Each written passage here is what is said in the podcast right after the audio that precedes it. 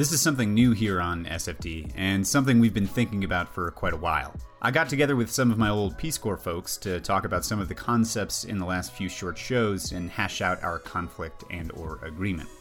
I'm not gonna lie, this was a little bit rough. It's less tight than I would have wanted, and if and when we do this again, I'm gonna have to change the audio scheme. What is great about not doing this kind of thing live, though, is that I could really cut it down to the more essential elements. The first of anything is pretty rarely the best of anything, but I wouldn't be putting this out at all if I didn't think that it was worth your time. In housekeeping terms, my folks are coming down to Mexico this week, so the next couple of Mondays are up in the air. I think it'll be the last thing that Rob and I did in a week, and then hopefully Vietnam 2 after that. Vietnam 2 was supposed to be a guarantee by next Monday, but I hadn't really done the math on my parents' trip, so, well, there you are. All the normal talk show caveats apply. I'm John Coombs, they were Terry, Mike, and James, and this is Talk for Democracy. America is today the strongest, the most influential, and most productive nation in the world. ¿Para qué sirve entonces la civilización? ¿Para qué sirve la conciencia del hombre? ¿Para qué sirven las Naciones Unidas? But these differences were all forgotten in one unshakable unity of determination to find a way to end war. We do not want a war. We do not now expect a war. This generation of Americans has already had enough, more than enough, of war and hate and oppression. Across the world, we're hunting down the killers, and we're showing them the definition of American justice there is a recurring temptation to feel that some spectacular and costly action could become the miraculous solution to all current difficulties. We have an obligation to be of help where we can to freedom fighters and lovers of freedom and democracy from Afghanistan to Nicaragua. The United States has no intention of determining the precise form of Iraq's new government. That choice belongs to the Iraqi people. Those who make peaceful revolution impossible will make violent revolution inevitable. We want democracy to survive for all generations to come, not to become the insolvent phantom of tomorrow. Okay. So, we're here together doing the first talk episode, more or less, of SFD, not counting the stuff that Rob and I that Rob and I do together. This is all of us talking about just SFD, which appeals to my self-centeredness that we're just going to talk about the stuff that I write. So, if we could start with James and then Mike and then Terry, if you guys could say your names and who you are and uh, where you come from. Hey there. My name is James Dykstra. I'm an old Peace Corps buddy of John's. Was in a tiny little town in Mexico for three years. John's alluded to me, or at least my house, in several SFD episodes. But I'm now back in my native Kalamazoo, Michigan, working as a freelance medical interpreter. And yeah, that's me. Super into sustainable agriculture. That's kind of my wheelhouse. So excited to be here. Mike? So, how you guys doing? I am Mike Escobar, another Peace Corps friend of John's and everyone else that's here, also in the Sierra Gorda de Querétaro. And I'm from Long Island, New York, but currently living in San Diego. I'm working as a water resources engineer and yeah, really into the environment, climate change, and all that jazz. Though sometimes I have a bit more of an industrial outlook on it, depending on my mood. All right, Terry. I'm Terry, John's last friend from Peace Corps, and I'm from Alaska, but I'm currently living in Seattle, working on working with a kayaking company, I guess, um, into environmental education. All right, so what I think we're going to do, we have an outline here, a very loose outline, but I think what we're going to do is go through these shows, which maybe are in order. I, I don't even remember. I'm going to talk a little bit about what the show is about very briefly, because hopefully everybody who's listening to this has already heard those shows, and then we'll talk about what we think about them. So the first one is land and capitalism, and the basic premise here is that capitalism manages to take the goods of the traditional poor, or really the not that poor traditional peasant class, replace them with manufactured garbage, and then repackage the original goods for consumption by the wealthy. So, the case in point in the show in the US is bread. It used to be that stone ground, whole, ancient wheat artisanal sourdough bread of the kind that you could literally live on was the basic staple of the American and the Indo European diet. That bread was aggressively replaced by bleached, denutriented, white flour, industrial yeast, factory produced Wonder Bread and Wonder Bread alikes. And even the sliced loaves of whole wheat you can get at Costco today are much closer to Wonder Bread than they are to real bread as was previously consumed. And it's given us colon cancer and diabetes and who knows what else because we don't really understand the human gut.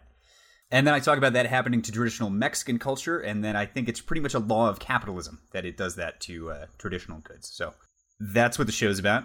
Terry, I think you had some notes here. Oh yeah, I just want to go. I, I, don't have the answer to my question that I posed in notes, but I want to ask all of you what exactly enriched means.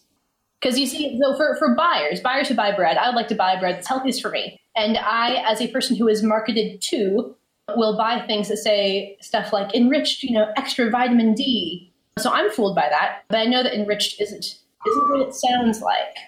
Well, ah, a lot of people. Anyway, James, t- you take it. We've read the same Pollan, so if I'm saying anything, it's straight from Pollan anyway. Well, the only thing I had to to say off the bat was the only thing I'm thinking of is niacin, which is super interesting thing. Like I loved the episode. I loved when you were talking about bread, but finally when you got to the Mexican stuff, I was like, yes.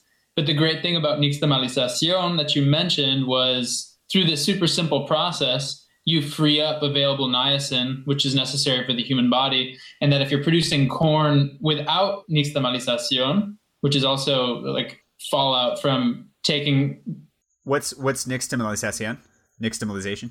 Basically, the traditional method of prepara- uh, preparing corn in Mexico. This kind of um, Mesoamerican, so cooking cooking corn with hydrated lime on the stove just for an hour or so makes it a much more digestible and healthy grain for the human body. So that's something that kind of by default they have to add back into industrial bread. Yeah, I was just uh, trying to tie back the, the Mexican thing. Yeah, no, I like that. Yeah. And, Mike, what did you have? Yeah, I'll see if I can do this right. And if not, uh, John, you can come in with your bread knowledge. But as I understand, bread comes from wheat and flour, and the production of flour to produce bread is a, is a production process that the, the goal number one from the company side is to make sure that this is a process that will produce a product um, that will last on the shelves for a long period of time. So it's safe to eat for a long period of time. And to do that you take out i believe it's the germ of the wheat which is the seed of the wheat.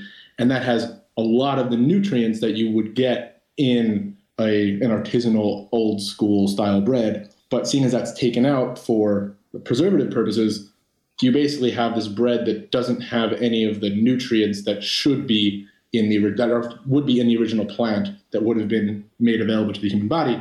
So after the bread is made, you inject or add in simplified versions of a bunch of vitamin D, a bunch of niacin, a bunch of whatever other vitamins are considered good by dietary science in the United States post 1940s you know, for our purposes today. Mm-hmm. And that's kind of what that's why it has to be enriched because we took it all out in the first place.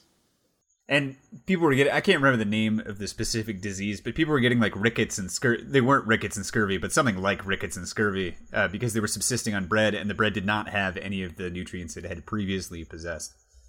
I do know that there are even if you get whole like whole wheat bread today or multi-grain or whatever, you're still not getting the whole wheat plant right. in the process.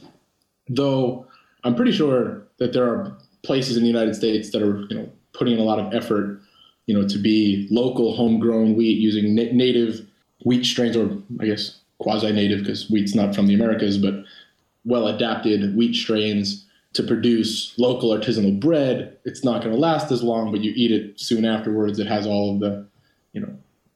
One, one thing that was interesting that I've, I've read more recently was even whole grain that you can buy in the store now, it mm-hmm. still goes through the same industrial process of separating out the, the bran from the germ. And then at the end, they bring it back together. And the interesting thing is, it still doesn't act the same on like a biochemical level than if you had left that grain whole, likely fermented it or soaked it or done something to it to kind of pre-digest it and then grind it together and use that as flour. I just thought that was interesting. Like even if you bring it back together at the end, you're still this idea that Pollan talks about sometimes of things being greater than the sum of its parts. Mm-hmm. We we apply this really reductionist logic to how we produce all of our food and we think, well, we split it apart here, but we'll bring it back together. Well, it's still it's not does, doesn't seem to act the same on the hmm. human organism or yeah. And honestly, that reductionist logic has greatly benefited human society and the human species in so many wonderful ways. So I don't want to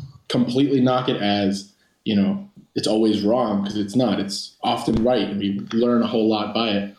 But at the same time, it's not the, the end all be all of scientific inquiry.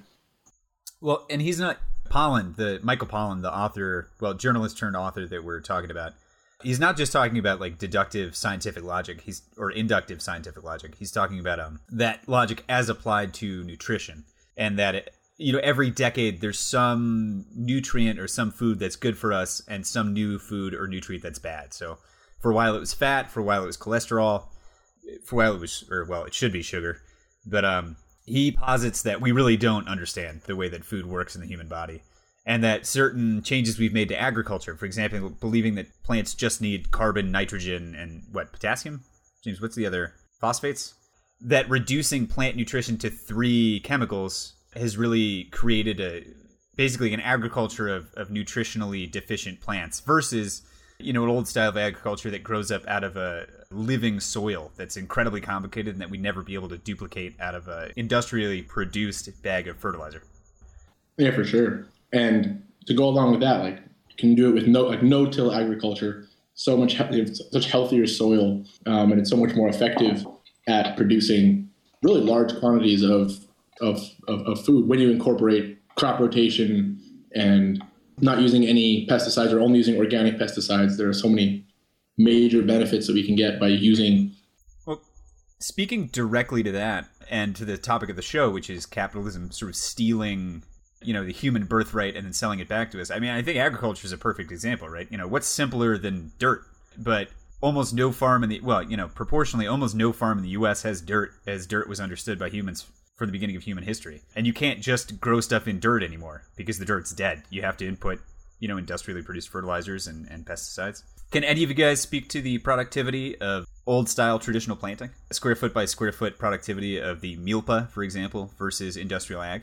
I don't know if I could speak to like uh, specific statistics about productivity, but I, and I think you might allude to it or speak specifically to it in the episode. But if you're looking to to maximize yield of one specific um, grain or whatever cereal crop you're looking for, the best way to do that is to clear off acres and acres and acres of land, get rid of all your fence rows, get rid of any sort of competition, basically leave your go from soil to just a sterile medium for seeds to germinate in. There's I mean there's ways to to with fossil fuels you can pull out a ton of yield of one specific crop from a specific area of land if that's your goal. Last time I checked, my, I would rather like not just eat a big bowl of corn or a big bowl of soy. Well, maybe sometimes but the beautiful thing about milpa isn't a very and it can be marginal land too. It can be it can be land that didn't need traction. You didn't need a tractor with a, a pointy stick. You can literally plant on a hillside and this intercropping system of well, las tres hermanas. The, the milpa is is traditionally like this three sisters, but these plants that work. One of the words I'm looking for. Corn, corn beans, squash. Yeah, exactly. But basically, you you plant corn. The the squash is a vine, so it kind of climbs up. It utilizes those kind of interstitial spaces, and it's a much more efficient and a way to get a healthy, balanced diet, and not just one huge quantities of one grain. Where one family could be producing basically a subsistence, could be producing a well balanced, rounded diet on a small plot of land. And can anybody speak to why it's difficult to scale the milpa up to industrial production? Maybe I'm not quite sure. It probably requires hands to get in there and like weed. I'm not sure if there's a giant machine that's as efficient as like, or you know, like combines or something like that. So probably yeah. it's more labor. Exactly, exactly. And something like 2% of people in the United States have anything to do with food production right now. And under the Milpa, the number that would if if we like as a country switched over to you know traditional indigenous farming methods, we'd have to have a much higher percentage working in the fields because you can't just drive a car combine through a through a tiny milpa and expect it to somehow separate out those three plants and then the a trade off that I mean in the United States is where it's kind of in vogue to be talking about you know eating more locally sustainable locavore type stuff definitely the trade off is if we want less tractors in the field, we need lots more people. So sometimes it can be an uncomfortable reality of people facing the fact that, well, I don't know, farm labor, field labor can be hard. but really, that's what it, it, it either comes down to people getting more involved or more tractors. Uh, and one thing, one other thing I wanted to add, as we're talking about land and capitalism and how it affects you know people's relationship to to land. I mean, as someone who grew up on the East Coast in a very urban area, I was generally always con- considering the Midwest as farm country, basically flat forever. It all looks the same, and obviously that's not the case from plot to plot, let alone state to state. I mean, you have vastly different soil types, you have different weather patterns, you have such wide variation between you know native crops in Michigan as opposed to different parts of Iowa to Kansas to wherever else, and where you're you getting your water from? What's in the water? What native bacteria you have? So the industrialization of the farm is effective for people that have a lot of capital to, capital to begin with because you can kind of pick a nice you know one size fits all way to produce all of the food for the United States or wherever in the world. But it has to be a very simple food. It has to be you know a couple of the same things over and over again and you have to treat all of the earth as this very simplistic earth is a medium for nutrients to enter the roots of plants and that's it. And if you think of it that way combines make sense. And 2% of america farming for food makes sense. But if you consider the like the land being unique different in every single place and farmers having the, the knowledge of the local land and, and how weather patterns affect growing seasons and frosts and whatever, you have to treat land in a very different way, and you have to have a more multi-faceted approach to to farming. You can't do it in this you know, one size fits all model that works for an industrial society, but not. But humans aren't you know machines. We are living organisms. And someone that I want to mention is David Montgomery. Um, he's a geomorphologist in Oregon or Washington. I think he's in, he's in Washington, and he's written a book that I really want to read, and has done a lot of studies on like no-till agriculture and a lot of the stuff that I've been mentioning right now. And he's just fascinating to listen to. So highly recommend looking into him for. He's like a MacArthur Genius Fellow and all that kind of jazz.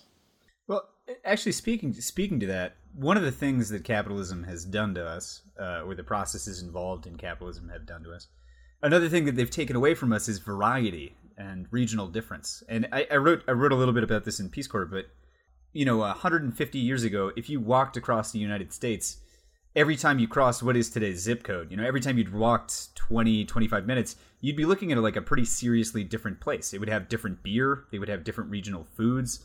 Some places would grow apples, some places would grow rhubarb but things would change and there would be variety and that's part of the beauty that travel used to have that things would change so drastically so quickly but nowadays you can drive from one side of the united states to the other and see all the same foods well you're going to see corn everywhere and in everything but all the same foods all the same restaurants the same stores the same products and if you go into what, one of the things that we, I spent a little bit of time in Havana, and one of the most depressing things about it was that cool new cafes in Havana looked exactly like cool new hipster cafes look in Copenhagen, look in Mexico City, look in San Francisco.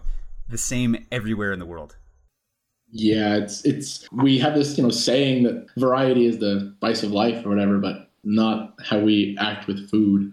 Well, I think that's interesting because kind of going back to the point Mike was and did we lose Terry by? For our listeners, Terry lives on a boat, on a sailboat. So her Wi-Fi, she said her Wi-Fi is in and out, so we should keep going, and she'll be she walks closer to the Wi-Fi. She ebbs far from the Wi-Fi.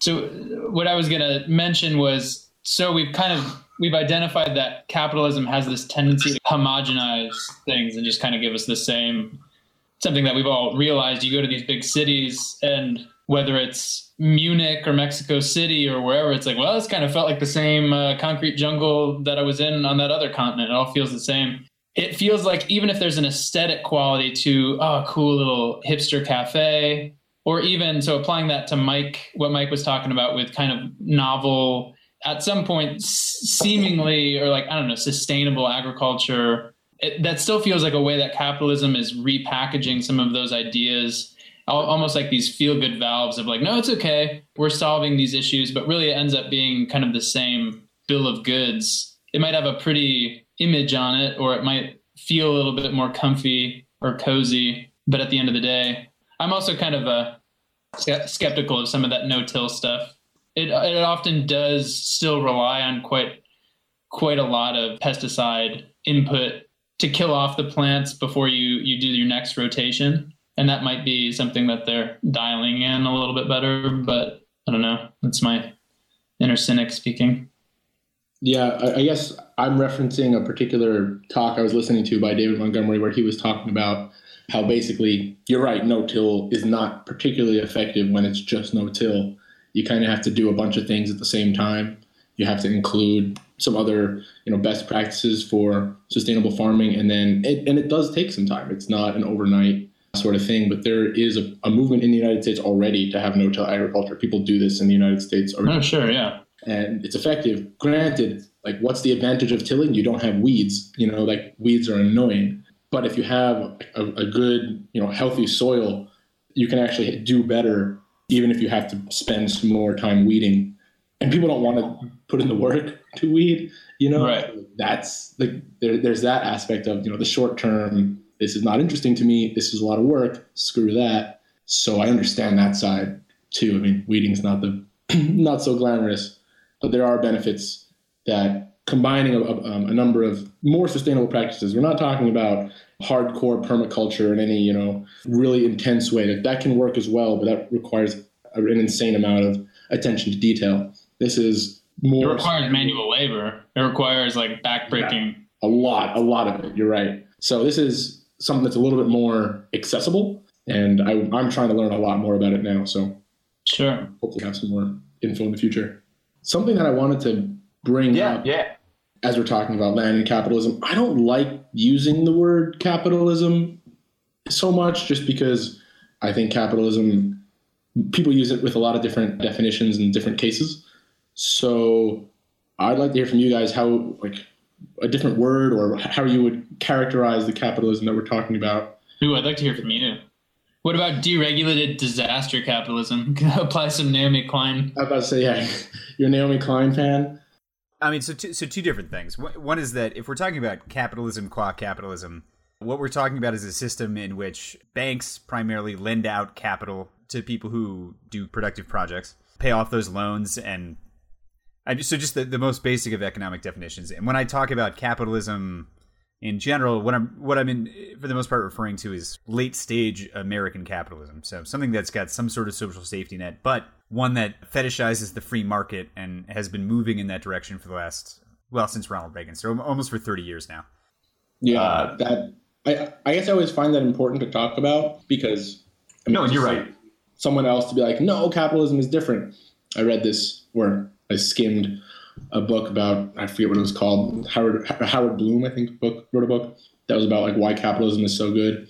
And he basically just used a different, a different definition of capitalism that talks about the inherent desire to compete between individuals and how good that is. And that's completely true. I mean, I am, would never disagree. I mean, capitalism, in the sense of human competition, has done great things for alleviating world hunger and for distributing all kinds of food that we would never have. So there's a more variety of food in some senses, thanks to capitalism, mercantile capitalism, especially because that's when a lot of the exploration was going on, or the trading between nations was starting and continents. So like wheat get coming to the U.S. and North America, and apples coming to the North America, and corn and chili being spread around the world.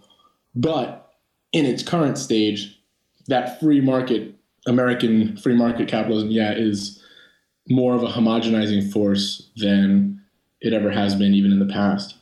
So I want to move to a question on the outline here, and then I want to go back to what we were talking about beforehand. And when we when I cut this show together, I'll I'll swap their places. But the last thing I've got written here is is that I think we have an inborn American optimism that, as a rule, the new stuff that comes along, in this case, out of our late stage capitalism, you know, our technologically marvelous society, is good and that it's a fine reason to not be worried about this stuff that we're losing. So, yeah, maybe we don't all have access to artisanal bread, but we all have iPhones. You know, that's a trade that we're making. And especially, I think, I mean, I think the really big thing in this optimistic outlook is not just we have iPhones, but imagine what we will have. It's always the promise of some greater technological future. So I think there's arguments to be made there, and certainly there's arguments to be made for capitalism starting in 1800. You know, the practical elimination of famine in the world. That's that's pretty good. But you could also say, well, capitalism, industrial capitalism, has brought on climate change, which might result in quite a lot of famine in the future. So I'm balancing that out. But anyway, I think there are pretty good arguments to say that what we're getting that's new from capitalism does not necessarily, and I mean that literally, it's not necessarily a rule that that will outweigh the things that we've lost. So if if I was going to lay something out, we could say bread versus our current food culture. We could say the mobility that all four of us have enjoyed in life versus a rooted community in, in a place like the Sierra where we worked. Where do you guys come down? I mean, you all know that I'm a pessimist. I think the internet is bad. I think we're all getting dumber and angrier and more ignorant all the time. And that we'll all be dead soon, uh, maybe sooner than we ought to be. Um, uh, going back to your conversation about food, I feel like hydroponics is a good example of our food being affected by capitalism or the food production being affected by capitalism in this new space agey way. You know, hydroponics is going to save everything. So we don't need natural soil that's full of nutrients, and we don't need the climate. You know, we can grow all the healthy food we need in little isolated gel bits in whatever climate we need to. Like in the South Pole, they have a hydroponic garden.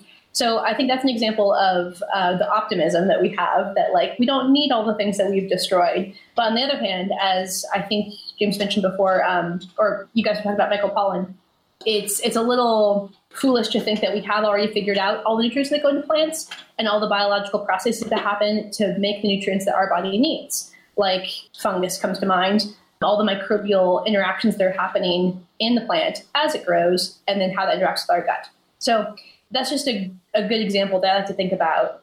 Just just a, a further explanation there, Terry. Your sister is a mycologist. How little do we people, humans, know about mushrooms? Know about fungus? Very little, very very little. We don't know anything besides the word mushroom. You'd be hard pressed to find someone who knows what mycelium is, which is the actual organism.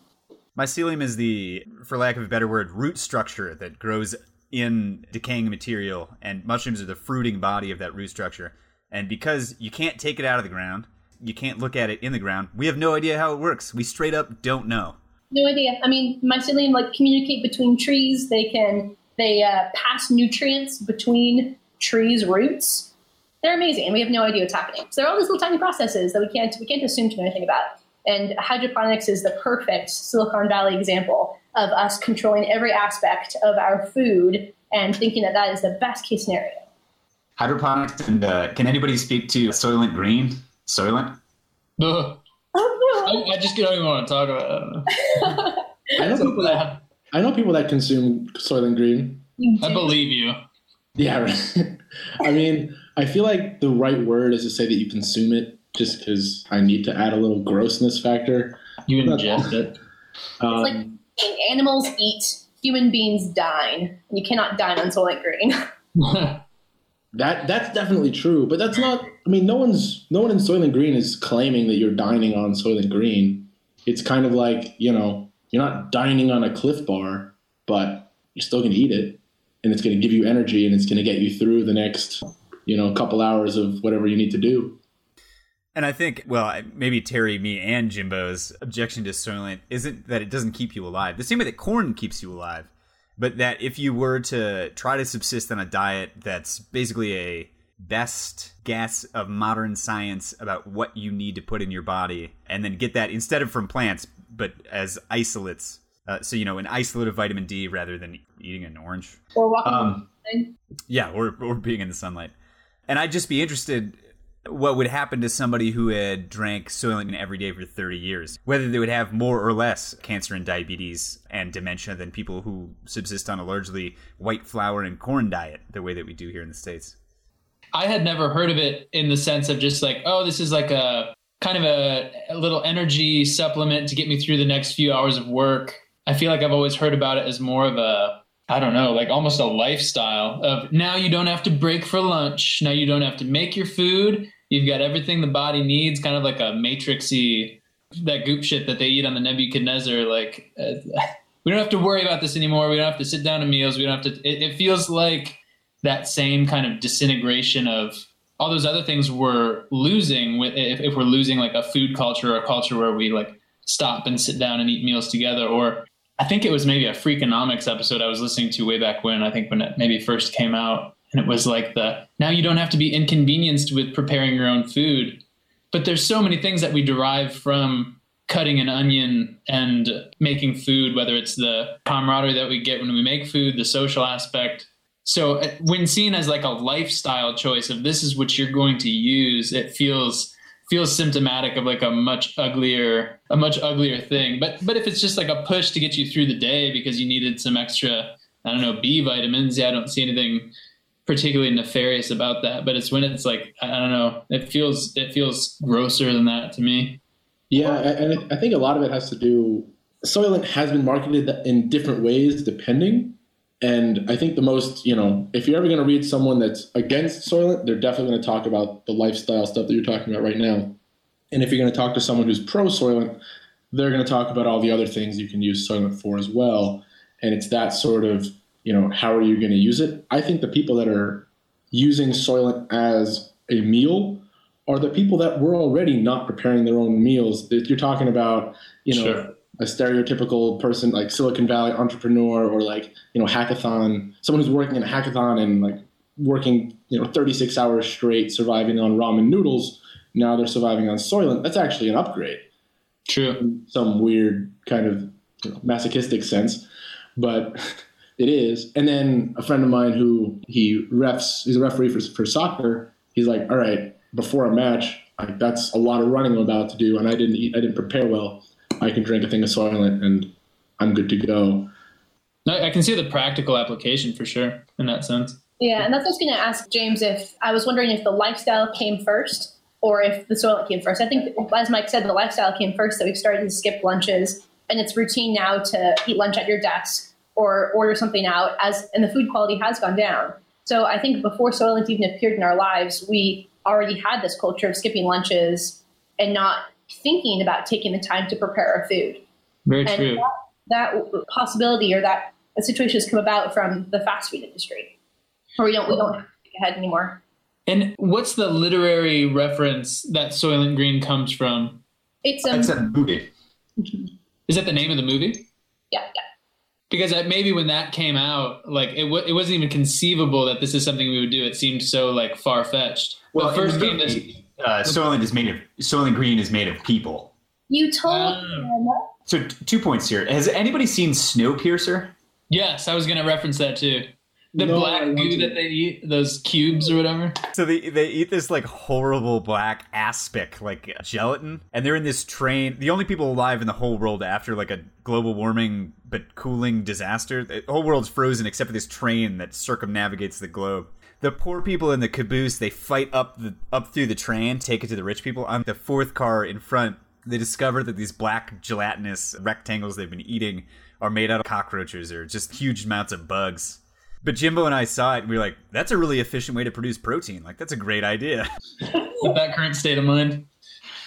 If oh, man, but- I can't go without bringing up Silent Running, um, another movie in the same time period as Soylent Green with a, a, similar lesson. The premise there is that it's far in the future and we've destroyed the Earth's climate, but there are there's little space pods, one space pod for each environment that used to exist on Earth. There's like a forest one and a desert one, and most of the pods have been destroyed because it's too expensive to upkeep them. But there's one guy with three little robots, Huey, Dewey, and Louie, on the rainforest pod, and he grows his own food. And everybody else thinks it's really gross and inefficient. But he does it anyway. And then, of course, the government decides to blow up that last space pod with the last environment of Earth. Wow. What was that one called? It's called Silent Running. Silent Running. Interesting. Yeah. Um, sec- the second thing I want to bring up here, though, you know, we're talking, you know, is it the chicken the egg with Soylent? And, you know, Michael Pollan wrote The Omnivore's Dilemma, what, 10, 15 years ago? And he's already bringing up the failure of American food culture in the sense that we try to outsource our preparation of food to somebody else. But if we want to look at Silicon Valley, not in the way that I normally characterize them as like particularly evil people, but people who exemplify current trends in American life. You know, if you extrapolate out middle America for 50 years, then you have Silicon Valley. And it seems to me indicative of a sickness that you have guys like Peter Thiel, who, if he wasn't mega rich, so he could hire a cook or whatever, but you have guys like Peter Thiel who would probably be pretty happy to eat Soylent, but who are also working on human immortality because they want to live forever. And not to be cliched, well, two things, but one is that you'd live longer if you weren't eating Soylent. I got no scientific backup for that, but I'm 100% sure that if you were eating like a traditional Mexican diet versus Soylent every day, you would live longer. And then the second thing, not to be cliche, but why do you want to live forever if you're not living right now? If you're not cooking your own food and eating it, if you're you're sucking down gray shakes every day, what why do you need to live forever? Why is that the human life that needs to go on for the next thousand years? Mike, I don't think you're going to hear a whole lot of. Uh, I don't have a good reason to disagree with what you're saying. I mean, granted, there's going to be more to life than one than let's let's say eating. I mean, some people literally aren't that interested in eating, at least in certain. Those are bad people, Mike. My question is, how many times a week are they eating Soylent or drinking it or whatever, however you consume it? S- slurping Soylent. Slurping. It's one of those uh, enema enema things. So there was this guy I met in college once who didn't like didn't see the value in music, and we're all like, "You're an animal. How can you not see the value in music?" But he's just like, "I don't know. It's it's not a huge part of my life. People play it. I don't really care." And I'm sure people like that who feel the same way about food. You know, if you're not going through the whole cultural process and the bonding with your family and loved ones, the preparation and the feeling behind food, you could find your joy elsewhere. The question is like, for people like that, is it okay to let them make that choice and eat Soylent forever? Interesting. Yeah, I mean, you know, it's not, I got no skin in somebody else's game. But it is it is a dangerous thing when we have you know systems set up and incentive systems set up to promote that as the way that society is going to move, even though maybe a lot. I, I'm not going to necessarily say the majority, but I would imagine the majority of people are going to be like, well, I would prefer to not be pushed to eat Soylent as my common diet in 30 years. Well, do you guys remember? I, I don't know if you you caught it, but uh, in the Trump budget, they wanted to propose a change to food stamps, where instead of giving people food stamps that they could then use to go to markets or grocery stores or whatever to buy food, they wanted to give these people like boxes, like crates of food. And the thing about it was that if you're creating food, you can't get fresh vegetables, you can't get fresh anything. So it, would, it was going to be like canned, packaged, processed goods. And in as much as Republicans love to attack food stamps, it's like the most economically efficient welfare program we have. And it's one that allows families to choose their own food. So you don't have a crate full of Mexican beans, corn chips, and, and who knows what else going to, for example, a South Asian family. I don't think that's going to happen, but yeah, you know, if Trump becomes the God King of the United States after the Republicans refuse to seat Democrats in the 2018 midterms, and then they turn all welfare into Soylent supplements that they inject directly into your mouth. That would be in, Yeah, that are you a movie director. All right. Did anybody else have anything on on Soylent or Soylent related topics? Not not from here. I Okay. feel, like, I feel like we could vamp on this for quite a while. Yeah, probably. Yeah, but it's also kind of a problem because we're not disagreeing, so it's not as Yeah, yeah. No, that's good point. true. But I think Soylent's gross, but you know we don't have to regulate it. But it's gross. But the one thing that I was, I, and maybe this will go nowhere, but I'm going to attempt it. But as Terry was talking about, you know, music, that's a very human endeavor. I don't know if it's the most human endeavor, but we kind of like, if we pull back the camera and we try to think about like, I don't know, it's interesting to read all these different theories or conceptions of where did where did consciousness first emerge. In Pollan's view, humanity kind of escaped from our other proto hominid whatever um, through cooking, through making food, through it no longer being in our digestive tract, but we've outsourced that to the pot and to the fermentation vat and all that. So in that sense, I don't know if it's the thing. It, other people would say it was drugs or you know like all sorts of stuff. I don't know which one it is. I imagine it's a confluence. Uh, it's several things in, in conjunction, but something that feels so distinctly human in music too. I like. I have trouble getting on board with anybody who's not in music. I, I don't know what I don't know what their deal is. I have cousins like that. I, it's hard for me to relate to them. Other than it, it seems alarming if we're living in a certain system that seems to pull us away from these things that seem to make us feel the most human. I, I know I've been talking a lot about, I've been running a lot, I've been trying to be more active, and I feel remarkably better when I do. There's the thing, and I think it's well substantiated now that digging your hands and your feet into soil has antidepressive properties. Having contact with the microbiome uh, bacterial life.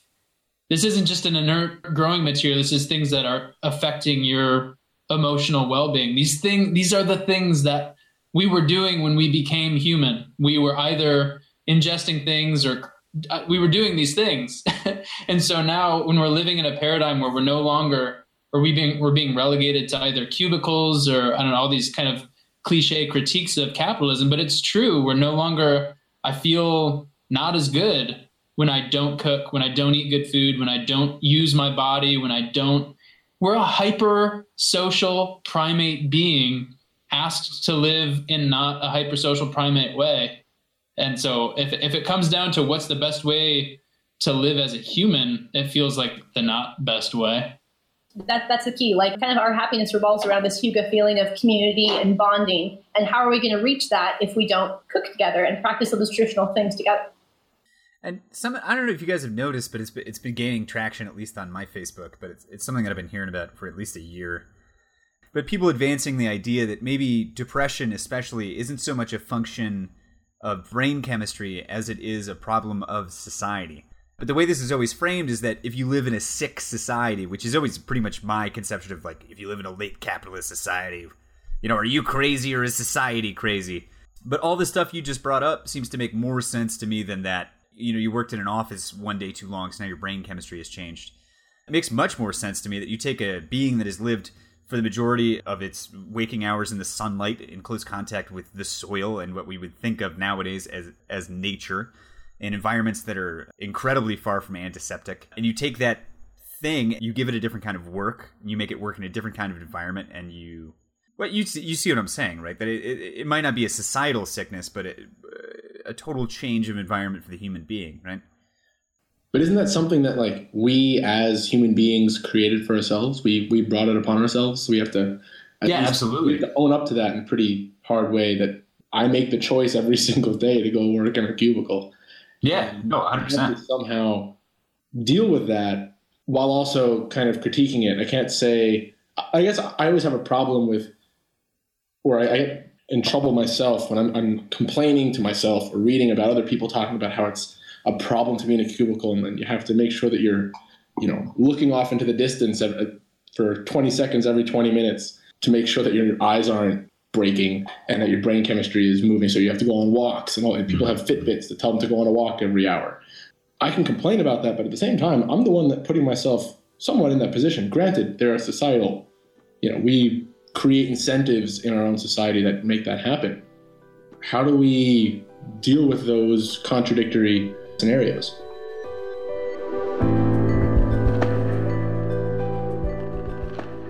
Yeah. And even I, I, remember I sent James last spring a we're, we're talking about the necessity of the ability to farm for a guerrilla, a guerrilla war, uh, any, any sort of organized resistance to central control pretty intense guerrilla you have there. Yeah, yeah, I had to work on it for the Guatemala shows. but I remember I sent James a documentary last spring when I was still working on uh, freelance subtitling for Spare Change uh, about uh, Earth ships, this community of people in the desert of, I think, New Mexico, who build these incredible earthen structures that are, you know, they, they get their own solar power and they, they do all sorts of really incredible stuff uh, and they're they're making plants grow in the desert because they they utilize their wastewater in, in such and such a way. But like a third of the way or two thirds of the way through this documentary, they go, yeah, but we still use like a thousand gallons of gasoline a month or something like that. Where it's like, this is such a cool living with the earth kind of community, and the second that central control broke down, they would all die. And I think you know, if you're going to talk about actually self-sufficient farming communities in the United States, you're looking at like the Amish, the Pennsylvania Dutch, and Anabaptists, right? a way of life none of us would find appealing. Yeah, I've been near to them, and uh, and I think it's wrong to to consider that you know it, it has to be this purely you know self reliant kind of way of living, especially being an engineer. Like really into into infrastructure. I'm very pro infrastructure. I think there's a lot of things that a big government can do that a smaller a smaller community could never hope to to accomplish, at least not in any reasonable time frame, dealing with the availability of safe drinking water, wastewater treatment, roads, uh, good, safe roads, infrastructure that promotes human health and safety. I think that that's okay, but sometimes it can be overly centralized, and there, there's some sort of balance that I think is valuable. I I think that's an interesting point too. You say centralized. I feel like in a lot of different arenas and a lot of different topics, it seems like it comes down to decentralization mm-hmm. is what ultimately gets at the things that I'm interested in, which yeah. are well primarily agroecology, which tends to be getting away from an entirely centralized system and moving more, inching the scale a little bit more in the direction of decentralization, which centralization works great for certain things like infrastructure. It would make sense that everybody. Yeah, and, and certain types of infrastructure. I mean, mm-hmm. I think, in to agree with you, I think that society operates, a lot of things operate, operate in some sort of pendulum. And it would be a valid, a valid argument to say that a lot of things have gone too far to the centralization sure. side of things, such as agriculture and electrification of the United States. There are definitely there are definite pros to decentralization of agricultural practices, of energy production, things like that. So, or yeah, case in point, also from a environmental engineer's perspective, the bucket that's over there in the corner of my room is like the ultimate example of decentralization. Which I, you know, we've had this conversation before, and I, I wrote a little bit about it for the I don't remember what the Peace Corps Mexico newspaper. But the idea of water-based sanitation does solve a lot of problems. It's it's it's created a life pretty pretty enjoyable, pretty clean, pretty healthy for for much of us, for most of us. But trying to apply that same centralized, heavy water demanding system on other areas of the globe where it makes a lot less sense, I think is where it ends up getting extra problematic. Yeah, I mean, and I would actually argue that it doesn't it doesn't it doesn't make sense here either. It's just that we've been doing it for so long that the over extraction of aquifers. You mentioned the Ogallala. oh, Ogallala, right? Ogallala uh, aquifer. I, I think that we've been in the wrong for a long time in that sense as well. So it's not that it makes less sense in in other parts of the world that don't have it. It's more of just it doesn't make sense to keep doing what we've been doing here in the U.S. We need to do a, a mix of find some sort of less water intensive, less energy intensive means to achieve the same goals because we need to make sure that we're maintaining human health and safety while also providing a cleaner environment than the one that we have inherited from the last couple hundred years. And I, I think one of my original like I said to Mike a little while ago, it was kind of a toss off line about about gorillas or whatever the thing that I think it came down to was really a dig at conservative and a particular kind of Silicon Valley culture, which is that there's a huge sub, huge maybe not proportionally, but huge in terms of raw numbers subset of American society that sort of fetishizes the end of the world. You know, they have their bug out bags. They talk about when the shit hits the fan. They got their cabins in the woods. If they live in Silicon Valley, they have New Zealand. Uh, for Elon Musk, it's Mars and they're stockpiling guns, they're installing chemical toilets, they have buckets of food and buy generators for their bunkers. But if you really think, especially for the right wing guys that are stockpiling guns because they want to oppose the government, if they really wanted to seize some control back from central authorities, whether they're conservative or democratic, whether they like guns or not, you'd be much better off and much more successful investing in real community versus arming yourself to oppose the community that surrounds you. Using a dry toilet, which is what James was referring to with the bucket in his room, versus buying a chemical toilet. And more than anything, learning how to farm instead of stockpiling food.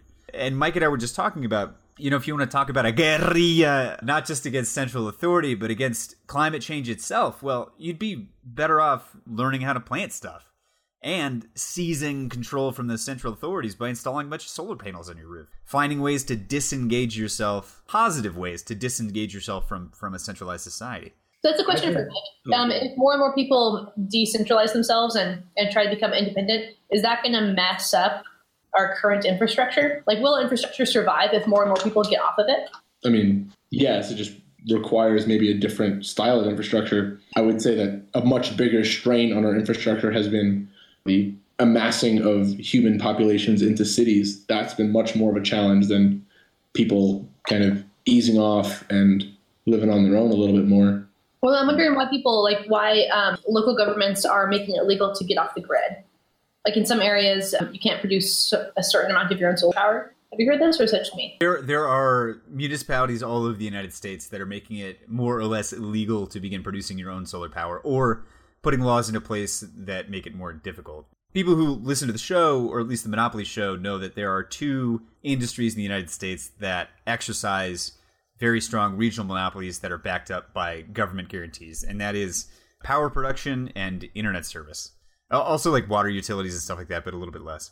And what happens is that a power utility gets a regional grant, basically. For example, in Michigan, it's Consumers Energy and it's Detroit Edison, and that's like it for Michigan. There's something else in the UP. But so Consumers Energy vociferously opposes everything in the state legislature that would allow people to get off of their grid because it diminishes the amount of profits that they're allowed to make. And power companies, especially everywhere in the United States, they're guaranteed a certain percentage profit. In Michigan, it's 10 point something percent. And the way that they can increase the raw quantity of money that that 10% represents is by investing in more infrastructure. So every time somebody installs a solar panel on their roof, it's a solar panel that they don't get to install and get paid for in perpetuity by the state.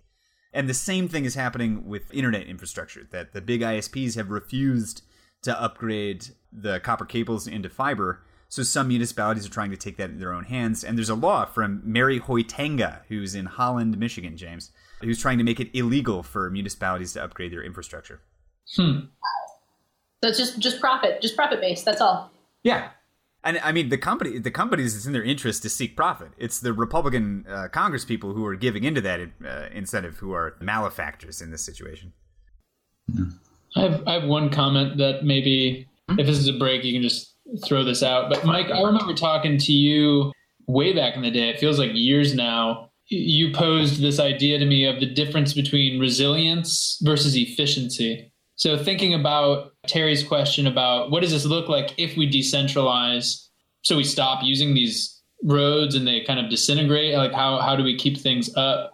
And I guess some of the things that fascinate me, I'm I'm going to be in Peru this summer working again with a tourism company, but knowing that in Peru there are these millennial mountain terracing irrigation systems that are still functioning going back to the Incan Empire. So these are things that like they embody resilience. There's something that they, that they put an incredible amount of work into, but they're still functioning without any input or in Michigan, you have to repave the roads every, you have to repair them every year, but like a complete overhaul every five years with completely carbon. I mean, it's all asphalt or concrete or something. It feels like our transportation, the infrastructure that we've chosen in the United States is inherently like I don't know how you could distance yourself or decentralize a bit without them falling apart. They need constant upkeep. So maybe this is going more to maintenance, John, than to Well, I mean, I think there's two things there, which I'm sure Mike can speak to. But what one is that you can decentralize certain parts of infrastructure. It's relatively easy to decentralize power production in a way that it's it's less relatively easy to decentralize sanitation. It's hard to get everybody to install a bucket in their bedroom. Well, it's cheap. Really, it's cheaper than solar panels, but there are certain advantages also to a decentralized power grid. One nuclear plant can break down. You can have a fire in a gas in a gas power plant or whatever. But it's hard to burn down tens of thousands of houses with solar panels at the same time. There's inherent advantages to a decentralized power grid. But there's some stuff that is, you know, as far as we can see right now, it's pretty hard to decentralize. So ideally you you take stuff like power plants and you could distribute that. But stuff like roads, yeah, it's you know you got to have a centralized government that coordinates the resources of a large people to provide goods that work for many. I don't want to get into maintenance because uh, if we did maintenance and liberal arts, we'd run to like eight hours. So.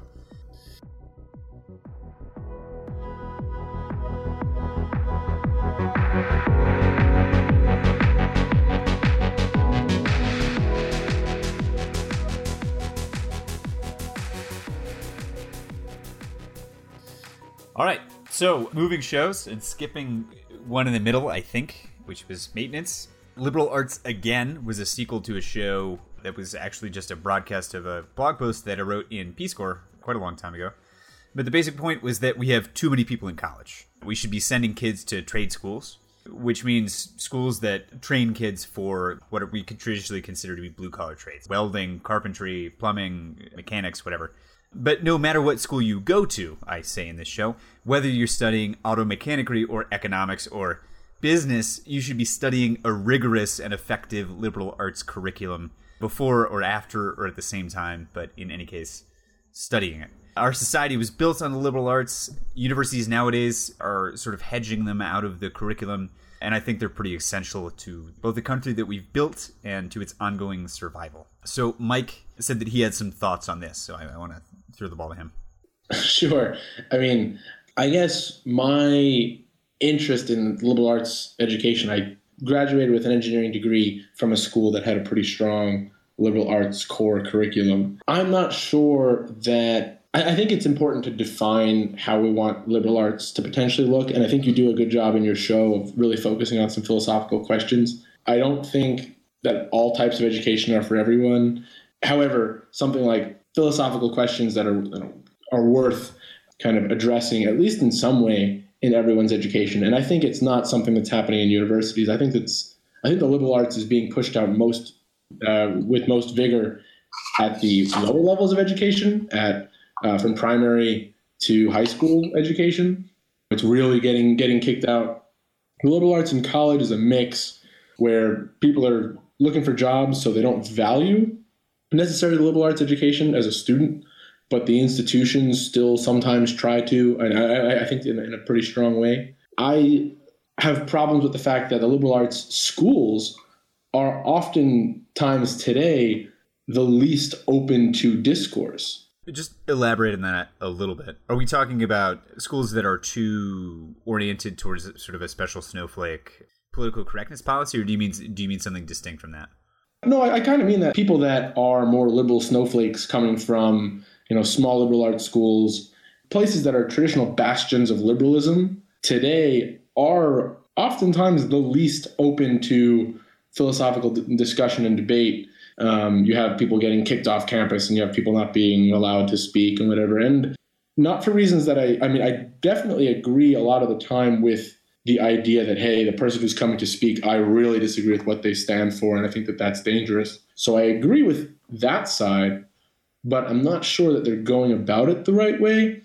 I'm in this place where I feel like I don't think that a promotion of the liberal arts education is this antithesis to societal ills today. I think we have some deeper reckonings to deal with. Even if we promoted a more, we have more liberal arts education in schools, we need that to permeate society in a serious way. Otherwise, you just have a class that you take you, you debate your friends in class and then you go on Facebook and you bash whoever you want to bash and you go on TV and you see other people getting bashed all the time and it's it's this violence of words that is extremely destructive regardless of how liberal arts our education is. I think our, our education today is if you're going to talk about his, like history, more people are getting a liberal arts education than ever before. And do you guys know what a no true Scotsman argument is? It's a kind of logical fallacy, or at least kind of fallacious argument. So I don't know if you guys noticed, but I took part in a lot of this in the liberal arts show. I almost never said liberal arts education. I always said an effective liberal arts education. Really, what I was constructing was a no true Scotsman argument. You know, I say lots of people get a liberal arts core curriculum today in universities but it's not a real liberal arts education because a really effective liberal arts education would have prevented all this other stuff that's that's that's going on. So, for example, I went to a school in DC. It has a pretty strong liberal arts core curriculum, and I laid out in the show that 90% of my incoming freshman class said they wanted to work in public service, and 90% of the outgoing class ended up working at like Credit Suisse and Goldman Sachs. So what I was saying is I got an effective liberal arts education, whereas the other guys just got a liberal arts education that was apparently not effective. And Mike brings up that very important point that more people are getting a liberal arts education to whatever degree it is a liberal arts education now than ever. So why are we more fucked now than ever? Which is, I think, a pretty pretty gaping hole in the in the argument that the show makes. Anyone want to continue? I've got a lot of thoughts, but I feel like I feel like you guys have the well. My one objection to that gaping hole is one that I brought up in the show, which is that if you control for race, the best single indicator for who voted or did not vote for Donald Trump was did they go to college?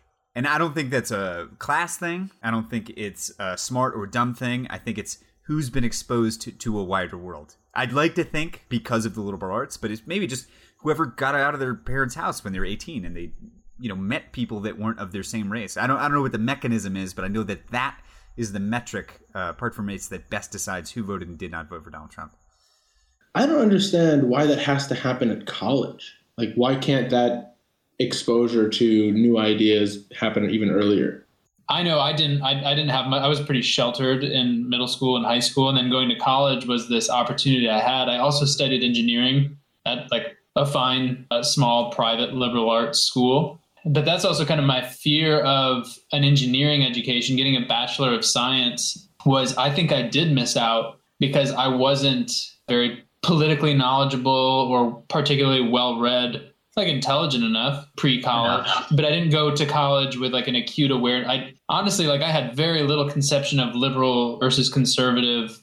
I was pretty ignorant of the political realm or even of history. John i, I was thinking earlier i don't want to blow my cover here too much but i remember i sent you that thing about when Terence McKenna talks about a liberal arts education and kind of how now it seems that we've lost a sense of history when when a populist or, or an electorate can't even go back like a few hundred years. We can hardly talk about things on a time scale of decades.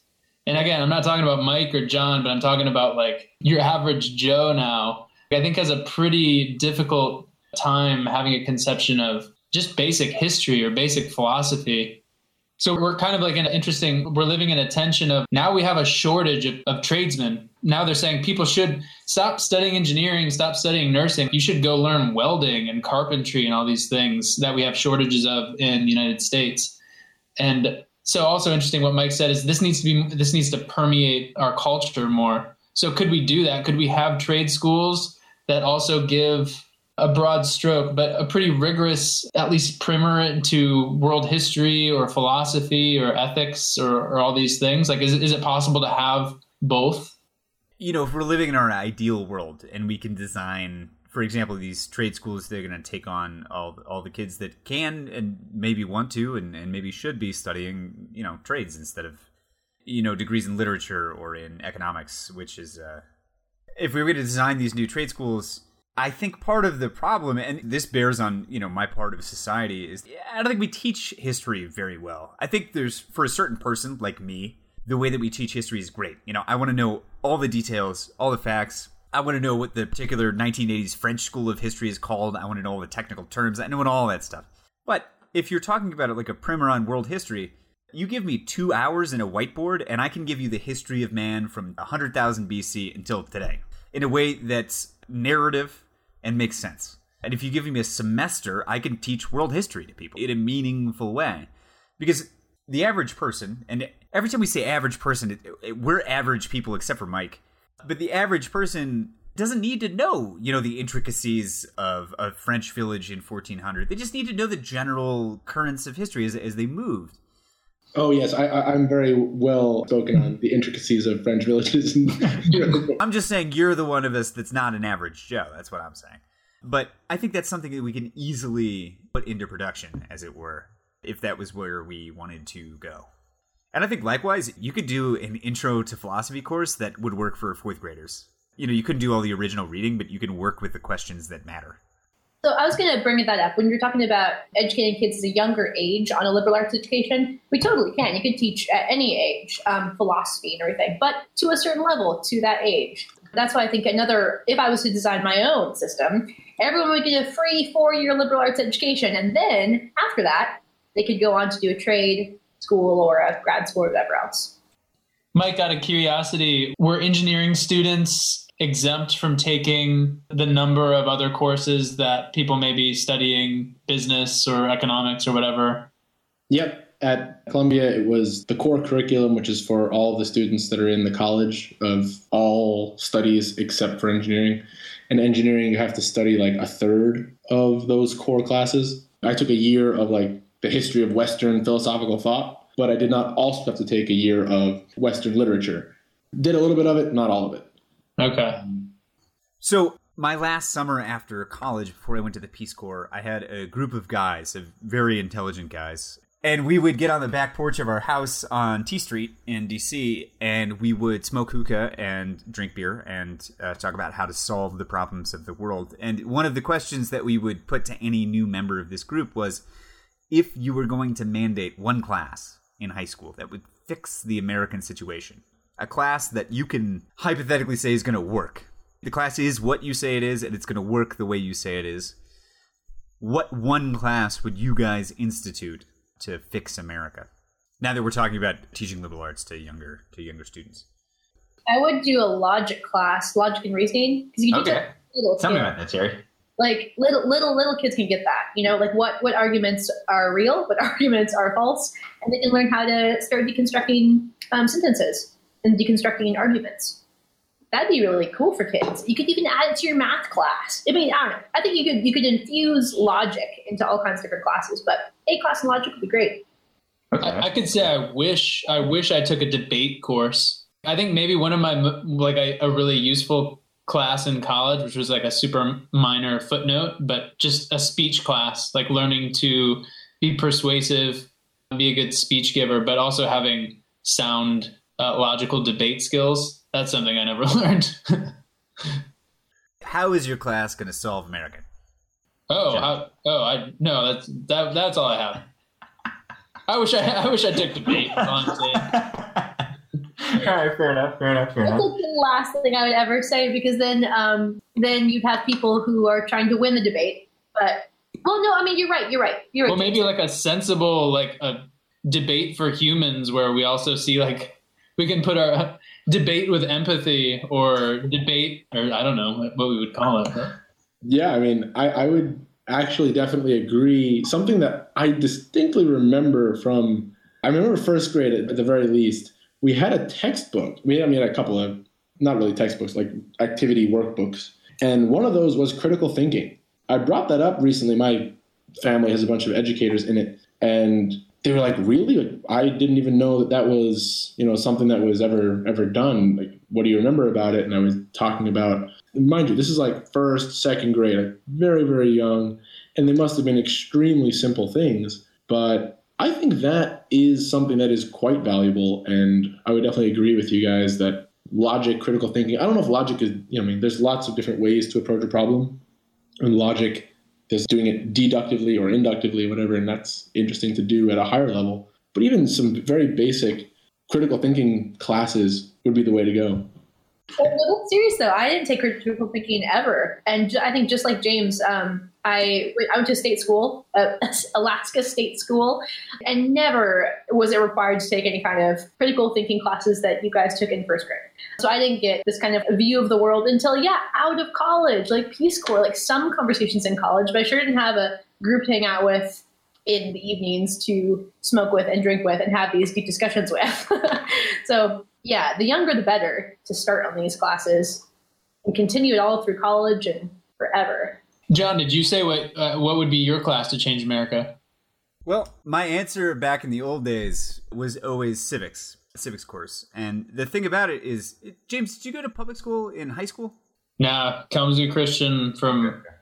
Did you did you have to take a civics course in high school? Honestly, like that that's something I could even say. I wouldn't I wouldn't be able to define to you what civics even necessarily means. They just gave you like a fortune cookie paper that said "Render unto Caesar what is Caesar's." exactly.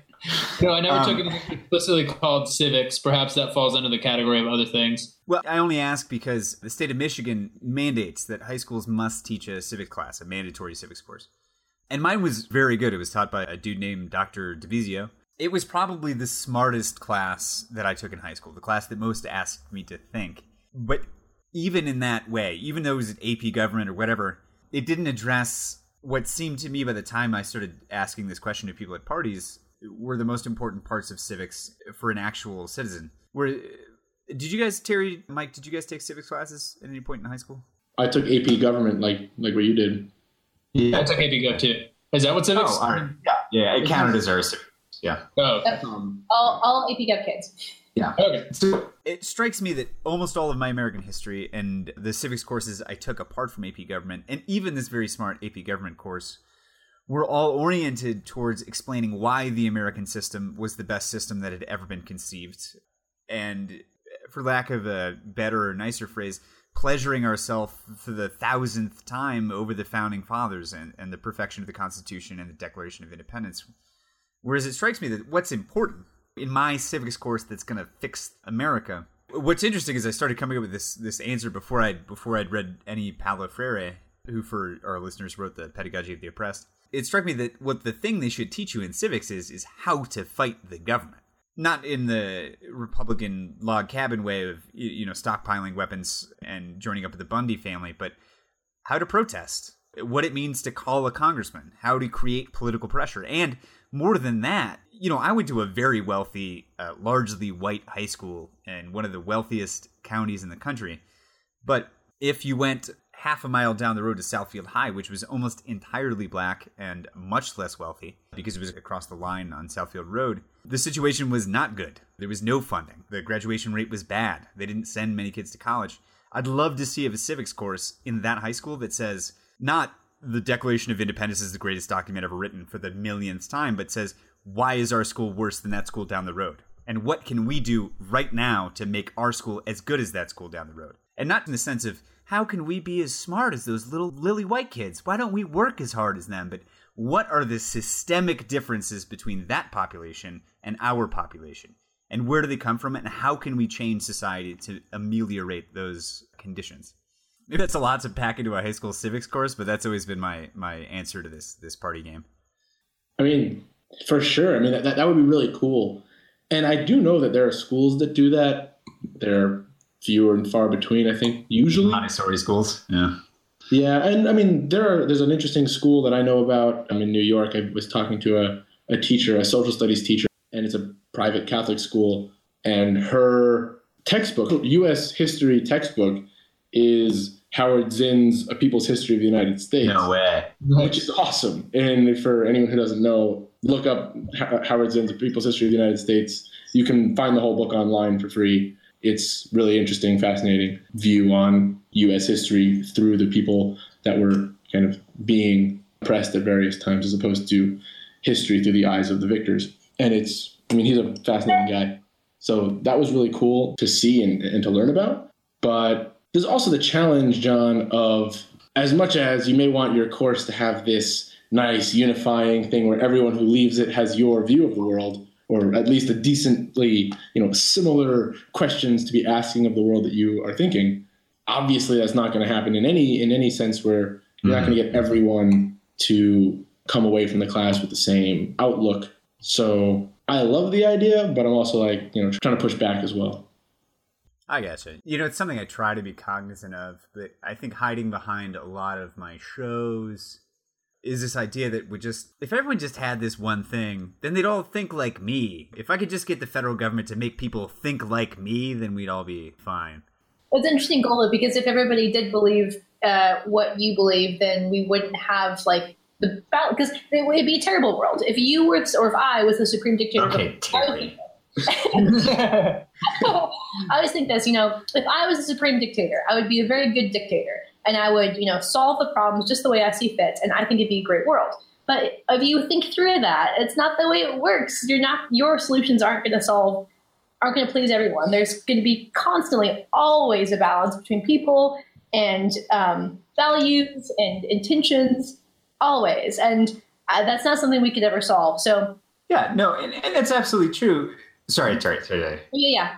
Um, so uh, just making sure that instead of people having um, those things like thoughts, ideals, values, all they the only thing we want everyone to have is critical thinking, like what Mike Seals or logic. Mm-hmm. And I mean, it's true. You form a balance in any given society, but what what's also true is that there's no given center point of that balance. If we look from liberal to conservative, the spectrum in the United States, if this is in some way absolute liberal and this is in some way absolute conservative, our middle ground is way over here, very much right of center. And in Europe, even though they have a similar divide between liberals and conservatives, their middle is over here, left of center. So what I'm saying is, you know, in an ideal world, everyone gets as good an education I had, and hopefully better, and that our middle ground would probably be much leftward, which, in my impression, is much closer to reality than it is in the United States. Okay, so it's not related. Well, it, it is yeah, related. Yeah, yeah, go ahead.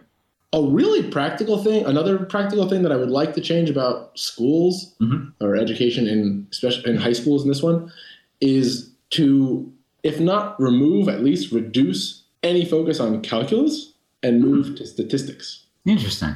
I think that is extremely more useful and more practical for everyday people rather than calculus. I think you're right. I think calculus is like a thousand times more fun. Yeah, I, I I agree with that. I think like calculus, even if you don't uh, apply it, it makes you look at the world differently, and you like you actually look. It's like art. Put calculus in the art classes. It, it, it can be quite artistic. I think I think statistics can be artistic too. I don't even like statistics that much, but it's so useful. I think the other thing too is you could. So I took AP Physics. I'm, I'm sure a bunch of you guys did too, where I had to use calculus. But I think you could, you know, once you get to what was it, algebra two, and then it's calculus after that. If you want to do engineering in college, you can take calculus. But for everybody else, you get four hours, and they talk to you about Leibniz and Newton, and they talk about how calculus solves this problem that we've had since the beginning of mathematics of how to square the circle. And then you're done. Kind of pretty pretty pro that. Okay. All right. If we don't want to say anything else on that topic, and everybody should feel free to say something else on that topic, Mike uh, has typed teachers with guns. Lead us off, Mike. Okay, there is someone that John Coombs has promoted on his show and to me in person, which is the weekly Sift, and it's got some pretty good information, um, and you know, analysis of the previous week's ongoings. And there was a, an article or a piece that was written, I think it was this week or last week, um, about gun violence in the United States and the debate right now with whether or not teachers should have guns and how that would protect students and all these different things. And we were talking about you know liberal arts education and how that can be good, how that can be bad, or what, what, that means. And this piece was talking about the impact of just having a gun, anyone having a gun on a regular basis, having a gun in an accessible place. It changes the way you, you view the world. You're kind of always on alert in a certain sense where you're worried about um, risks and danger and you're hyper aware of problems that may be arising, which can be a great thing. That can be super useful and effective and helpful. On the other side, if you don't have a gun, and I mean, you have to be in a decent state of mind to be able to relax, calm down, trust your environment, and kind of you can doze off and daydream, or you can kind of really interact with, in this case, I'm talking about teachers having guns. So, teachers not having guns, getting to interact with their students and not worry about threats that might be coming into the school at all times because they're worried about the gun that's on their hip or in their desk. They're actually able to interact with their students in a more meaningful way because they're not focused on this hyper awareness of risks and threats. I Well, I think- what you guys think. I think I think the dichotomy or the juxtaposition that we're setting up here is an opposition between trust and mistrust. And if you're going to facilitate, for example, classroom discussion on difficult topics, what you need is trust. It's hard to speak if you don't trust what's what's going on around you. And when we're talking about people who want to be aware all the time because shit may hit the fan, that's mistrust. Not in like a morally negative sense, just if trust is a faith that things are going to be okay from now and whatever timeline I'm thinking about, mistrust is things are not going to be okay, and that's why you need to be prepared, right? And there was another party question that I used to ask people, which I, I think actually I asked you guys on the roof of our apartment up in Hofheim, which was, what would you do uh, if society was breaking down? What would be the first thing that you did? I think it was inspired in all these same, you know, buckets of food Republican folks that want to retire to their cabins with M249s and big belts of ammunitions, where their idea of a calamity that entails the collapse of central authority is to immediately arm themselves against their neighbors. And that's an attitude of mistrust. It's maybe not necessarily morally negative, but they're expecting bad things in the long run. And I think I told you guys my my first move in in the apocalypse is to go to the library and then set up a like a farming commune in my neighborhood. I think what that's indicative of is yeah, you know, the world does not turn out all right. So you need some degree of mistrust because just in general over human history things haven't turned out all right. But I think the converse there is that when things have turned out all right, it's generally because people have trusted one another. And you can get into the security dilemma or whatever from international relations, but the problem of mistrust has often been at the root of things not turning out all right. That is, that if I wanted to feel safe, I would not surround myself with people who had guns. I would surround myself with people who like to farm and read books. Yeah, and we're kind of already past that since our the, it goes back to community, um, where people are more likely to trust their community and work with their community if they know them and have grown up with them. But since already our society is more globalized, we don't have those communities anymore. I think that's where the mistrust is stemming from, and I don't know a way to go back besides from starting at communities. Well, that's a that's an interesting avenue. Terry, you had something about park rangers, right? That community. I'd mentioned in the other show that maybe the only time we Americans experience community the way that other people around the world do is in college, and maybe that's why we fetishize the college experience so much. And Terry, you had something to to say well, about that, that. That's kind of sad if if the best community we have is in college because No, it's very sad. Hundred percent, it's sad. it's not even there are no grandparents there's no there's not anyone besides people just like you of your age uh, pretty much um, so and i'm not saying that the park so the one idea was that national park rangers who live inside national parks in this little idyllic community that's a community but again that's also poor excuse for native communities like in alaska indigenous communities are real communities and they still exist but you have to be lucky, you have to be born into them. And yeah, that's just like in Mexico. People in indigenous Alaska communities are born there, they hunt and fish there and grow there and have their own justice systems. So all these things still exist, but they're not accessible to people who aren't really born into them. Mm-hmm, And the other example was living where I live right now in this marina community. And this is kind of special because I live in a neighborhood of people who live on sailboats. And people come and go a lot, but there are about 600 of us who live on sailboats in this marina.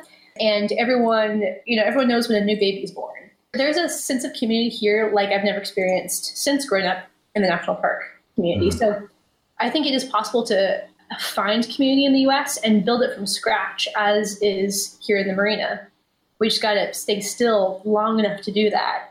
And we don't do that as a society. You have to travel and get a new job here and go to mm-hmm. school there. Okay. Well, building off of that, and because we just hit two hours, seven minutes, and 16 seconds, we should wrap up. So we've talked about. So we've talked about land and capitalism. We've talked about liberal arts, their implications for classrooms, their implications for America, the implications of giving guns to teachers. How do we rescue this situation? I mean, just just in light of what we talked about today, how do we rescue capitalism education? How do we make the U.S. better for the next 5, 10, 15, 30 years? I don't know. I don't know if this is the answer. I'll, I'll weigh in quickly here. Something I've been thinking about lately has been this odd situation of I live with my parents again, who are decidedly conservative in a suburban Southwest Michigan neighborhood. And I have you guys, my Peace Corps friends, and I, I have all these little camps. And as we kind of see, talking about community, what community means now in a digital age, in a social media age, we have this kind of like, I don't know if it's this new tribalism or we, we're tending to sort now, whether it be our Facebook feeds or we're with like-minded individuals. And I think Michael like this so often that we're kind of drawing from a shallow gene pool of ideas when we're only sticking within our own little community or people who think like us. And sometimes we need to reach outside. So for me, I, I'm just speaking from my own last six months. It's interesting to be with my folks and talk to people who have a very different perspective on life than I do. Come back to talk to you guys. It's like, oh, it's like a breath of fresh air, like oh, people who I can kind of relate with. I have a, another group that kind of freak me out with some kind of the far out ideas they have and ways in which I feel like, ooh, that seems like it could end in some kind of strange places too. But living in that tension, because now we have access to people with other ideas, we don't seem to want to tap into that. I don't know what the answer is there, other than I've found it to be, it feels good to try to live in that tension and to try to have conversations with people who think quite a bit different than you. I'm, I'm doing life with my folk, but make it work. Like this has to, we have to figure out a way to make it work. It has to, mm-hmm. Mm-hmm. this has to be possible, even if we think very differently about things. And it's uncom, it's like super messy and uncomfortable. I don't know what you guys would say about that. And I don't know if that necessarily speaks exactly to, but like, how do we go forward? How do we go forward? Because right now we're kind of drawing the lines. It feels like in our day to day lives, like we don't really interact with people of a very distinctly different ideological Mhm. perspective. So is that what it, it, do we need that or do we need to like hunker down in our camps of like, no, this is the fucking answer. We need to do this. Or is it, is it in the discourse across, across the boundary lines? I mean, if I'm talking about real solutions to like American political society, I, th- I think that ideological diversity is overrated. Uh, I don't think it's I don't think it's worthless, but I think it's overrated. Uh, I'm glad to hear that. I'll, I'll, I will I will nix that from my list of cool things. I mean, I, I think that the Democrats continue to pursue the image of bipartisanship in an, an environment when one party is clearly going off the rails. I mean, speaks to the nature of you know it's not always that valuable to have different political positions going on you know, in Weimar Germany, there were Democrats and there were Nazis. I'm, I'm not sure that the diversity that the Nazis brought to the equation was of value. If we're talking about political solutions to our problem, I think that, like I said in my last show about political cynicism, the Democrats and more generally leftists need to sweep what Hillary Clinton called the deplorables from power and create a second American Reconstruction and re educate these unsavable 30% that haven't seen the bad in Donald Trump yet. But as far as what you're saying, I mean, besides a practical political solution to what's going on, yeah, we're in a bad place. And even if you believe in some sort of technological uh, mess- messianic future, stuff's not great. Traditional society had some stuff that we don't have anymore, and that's no good. Our diet's killing us. We're not happy. Those are two things that seem pretty existential, even if you're not worried about climate change. John, you said we wouldn't end the show like this, and you're ending the show like this. I said apart from climate change. anyway, anyway, Mike, Mike, what do you got? So this is not necessarily the most on topic because we haven't talked about it a whole lot, mm-hmm. but I mentioned the idea of pendulums earlier, and we've talked a lot about deductive reasoning and logic and the danger of simplifying our world into you know nice neat packages and I think that is kind of embodied by enlightenment thinking. I think I, I would go back to mm-hmm. the enlightenment as a real the push to where we are today. And I think what I would love to see is a push towards what I'm deciding to call neo traditional thinking. And that is the reviving of traditional thinking in a global sense.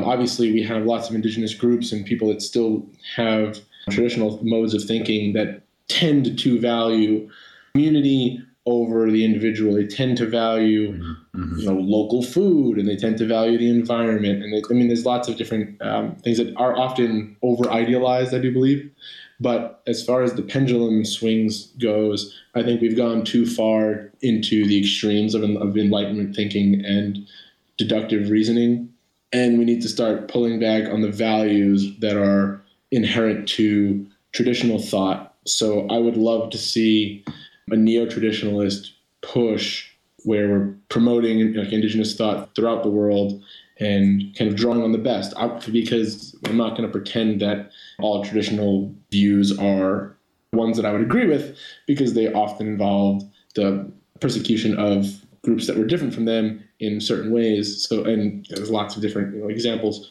but yeah. that would be my push for some I- I- idyllic societal fix.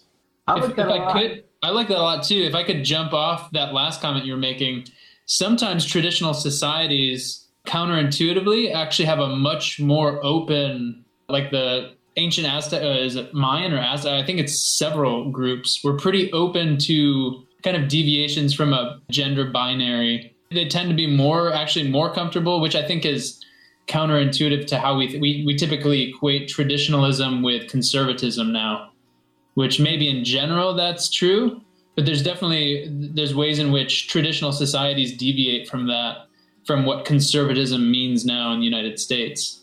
I think far more open and receptive to different social, sexual, religious views. A, a lot is tolerated actually in, in traditional societies. Highly we live in villages where they do circle justice and you are part of the community and you think that the whole community goes to trial together because they failed you. Ooh, mm-hmm. is that a thing? That's a thing. It's called circle justice. I would like to put a little plug in here for the most recent uh, SFD full show because actually, I, I think John, you talked about a little bit of what I was going on just now in your discussion of Confucianism and different modes of thought and values that were found in Vietnam pre American War and pre wars. So I think that was really a great part of the show, and I hope that other people kind of think about that as you're as they listen to it. Just uh, you guys are ready to wrap up, right? It's been two hours twenty minutes. We're like we're pretty ready. All right, so my two recommendations for what to do. I'm trying to be more practical. Two things you can do. You know, I think most of the people that listen to the show are young people, except for my folks and all their friends. But uh, the second one of your parents gets sick, go home. Go home and take care of your parents. Don't stay where you are. Don't send them money. Don't put them in a home. Go home. Take care of your folks. Because when you're about to die, you'll feel better about it before you're dead. Obviously, not everybody can do that. We're all pretty privileged people. I think maybe out of this circle, I'm, I'm the most privileged of all. And I had the opportunity to do that, and I'm going to keep doing it, you know, until I'm dead. But it'll make you feel better. and that's all we're certain, trying to do. A certain part of the show is about making you feel. We're living in the death of human society. We're living in the dark age before the end. Take care of your folks, because you'll hate yourself less as the the you know the screen goes white and the nuclear blast comes to claim your skin and flesh and bone. Uh, other than that, while you're living with your folks, you know, take your dumps in buckets, plant a garden, find a way to live on your own at the same time that you're part of a human society, because you'll feel better about it. Couldn't have said it better myself. Oh. Especially the bucket part. the garden part and the worms. Anything else? Anybody else?